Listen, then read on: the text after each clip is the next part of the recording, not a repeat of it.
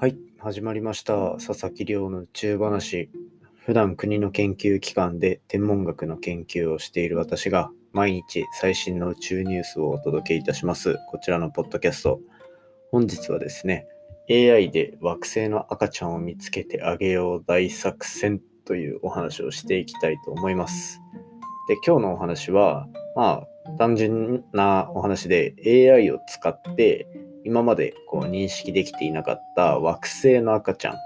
まあ、いわゆるこう惑星ができる本当に最初の状態初期の状態っていうのを、まあ、見つけてあげよう発見してあげようっていうような研究が出ていたのでこちらを紹介していきたいと思います。まあちょっとした未来っぽいお話なので結構なんだろうな若干こう不確定な要素だったりとか、まだまだじゃんみたいな部分も結構含まれてたりもするので、まあ寛大な心でというか、未来のお話を聞いてると思って、今回のお話はまあ捉えていただければなと思いますので、ぜひ最後までお付き合いください。よろしくお願いいたします。でですね、えっと、大変申し訳ありません。えっと、現在1月22日の0時39分ということで、あの、ポッドキャストをその日中、木曜日の間に撮ることができずに、更新が遅れております。大変申し訳ありません。えっ、と、論文から解放されて、あとは今日はちょっと夜まで作業をしていてと、なんかこう気持ちが浮き沈みしまくってですね、あの気づいたら時間が過ぎていたといったような感じになっております。まあ、あの気持ちの浮き沈みっていうのは決してあのマイナスの意味ではないので、特に気にしないでください。あの、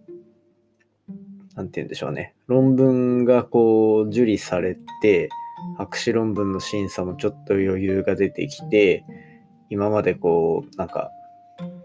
後回しにしていたこととか、いろいろやりたいなと思いつつ、ああ、論文の修正もしなきゃ、みたいなので、まあ気が向いた時に論文の修正して、どのこのみたいなのをやっていたら、意外と時間がすぐ経ってしまうっていうような、まあそんな感じですね。で、まあ今日は朝から基本的にはずっとまあ打ち合わせをしていて、夕方まで打ち合わせがありましたね。で、まあ午前中英語ばっかりの打ち合わせバーっとやって、で、まあ午後は研究室の日本語の打ち合わせみたいな感じになってたんですけど、最近英語喋ってなかったから大丈夫かなと思っていたら、まあ、博士論文も全部英語だったことですし、だいたいまあ100ページぐらいになったのかなになっていて、まあそれだけこの短期間でがっつり英語をライティングするっていうような作業をしていたので、まあスピーキングの方にも特に問題はなかったなと思っております。これ、まあ、毎週こうやって英語の打ち合わせがあるっていうのは、英語力をキープする上でだいぶ重要な役割を担ってくれてると思っていて、やっぱりアメリカから帰ってきてから、英語を話す回数っていうのは極端に減っているので、そのところはまあ、なるべくあの、喋るようにしていかないといけないと思ってます。で、来年以降、こう、研究で論文を読む回数が減ってきたときに、まあ、どうやって英語のペ、英語のあの、なんていうんですかね、スピーキングの能力とかっていうのをキープしていこうか、今悩んでるところなので、もし何かいい案があったらぜひ教えていただけると嬉しいです。はい。まあ、そんな感じですかね。といったところで、今日も早速本題に入っていきたいと思います。今日は AI で惑星の赤ちゃんを見つけてあげよう大作戦という、まあちょっとポップな題名でスタートさせていただきます。でですね、えっと、まあ冒頭でお話しした通り、今日は惑星の赤ちゃん、いわゆるその惑星ができるようなタイミングを見越して行う研究ですね。で、注目してるのが、ちょっと赤ちゃん赤ちゃんって言ってると変な雰囲気が出ちゃうので、変な雰囲気というか、はい。あの、響きがあんま良くないので、こういう惑星ができるタイミングの星、ないしはその惑星の状態のことを原子惑星系円盤と言います。で、これ、名前の通り、原子惑星系円盤。原子っていうのは、あの、初期のっていうですね。原子で惑星系、惑星ができる円盤。最後に円盤ってつくぐらいですから、まあ、最終、注目するのは円盤なんですね。で、円盤って何よっていうお話になってくると思うんですが、これは、え、ー、と、太陽みたいな構成ができるタイミングをまず知っておくことが重要です。こちらのポッドキャストでもまあ何度か紹介させていただいたと思うんですけど、星ができるタイミングっていうのはどういう状況になってるかというと、まあまず宇宙ファーって見た時に、なんか塵とかガスとかっていうのが密集してる領域がまあ宇宙の中には存在するんですね。で、そういうふうに塵とかガスがこう密集してる領域になってくると、そこの場所でだんだんお互いがこう引き合ったりして、だんだん一つの塊になって重力強い重力を持ってさらに周りのガスっていうのをどんどん集めてくる。まあそんな過程がを経て中心にそのガスとか塵の塊の中に、まあ、構成が一つポンと生まれる。そんなのがまあスタートの状態なんですね。構成ができる太陽みたいな状態。で、そうすると真ん中にまあ星ができたけど、その周りにはまだその星に吸い込まれてないガスとか塵とかっていうのが充満してる、充満というか、周りを漂ってるような状態なんですね。なので、その、星が、星って結局回転してるじゃないですか。回転しながら、そこが持ってる強い重力に引っ張られて、そのガスとかっていうのも、まあ星に引っ張られながら回転していくと。そうすると、だんだんその周りにあったガスとか塵とかっていうのが円盤を形成してるように見えるのが、まあ、原子惑星系円盤といったような感じですね。で、この、まあ、円盤っていうのが、なんだろうな、構成ができる過程からもそういうふうに考えられるし、実際に、えーと、いくつかそういう円盤が形成されている状態っていうのが、望遠鏡で観測した時に見えたりしてるんですね。まあ、もしよかったらその原子惑星系円盤っていうのでググってみるとそんな円盤ができてる状態っていうのが見えるかなと思いますのでぜひチェックしてみてください。でこの円盤やっぱりこう周りのガスとか塵とかって一様に広がってるわけではなくてまあいろんなとこにこう濃いところもあれば薄いところもあるみたいな状態でやっぱり分布してるんですね。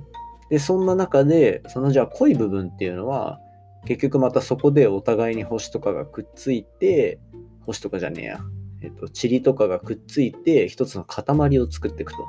けどまあたくさんの塵とかが固まって大きくなっていかないと結局はこうなかなか重い一つの大きい塊ができなくて強い重力も生まれないから核融合が発生しない。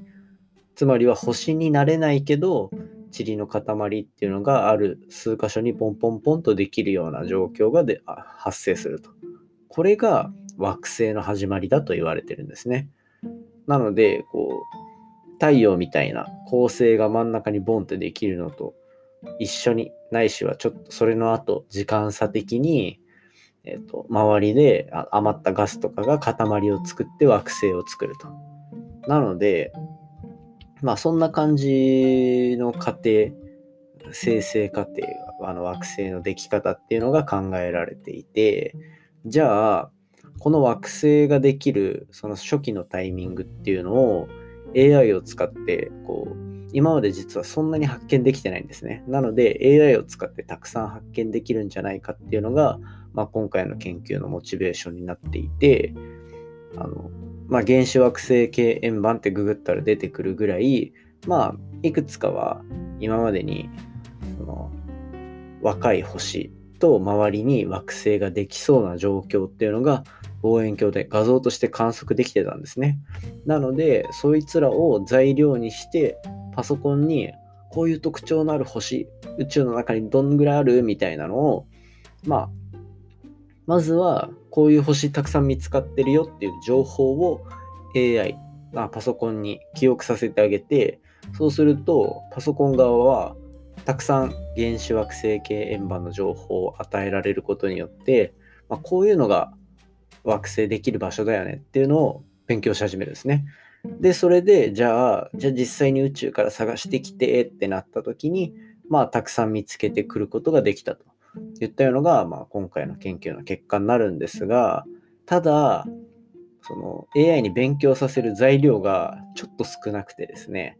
あの見つけた惑星系円盤の誤差っていうのが地球の大きさの12倍程度。まあ、つまり、えっと、星見つけたよって言ったらどれぐらいの惑星あったのみたいな。地球ぐらいの大きさ、まあ、けど12倍ぐらい違うかもみたいな。12倍違うって相当じゃないですか。10センチと120センチみたいな、そのぐらいの差なんで、もう本当にわけわかんないぐらい違くて、まあ結局は、だからまあ、一応 AI で見つけることできるようになったよとは論文に書いてあるんですけど、正直個人的にはこの誤差っていうのは、まあちょっと受け入れられないんじゃないかなと。だ太陽ぐらいのものぐらい見つかっても、結局は12倍の、前後12倍の誤差があるので、0かもしれないですね。12分の1みたいな。だからもう、結局わけわかんないと。だ結局は、まあ、AI っていうのは万能ではなくて、どういう材料をこうパソコンに勉強させてあげるかっていうのが大事なので、まあ、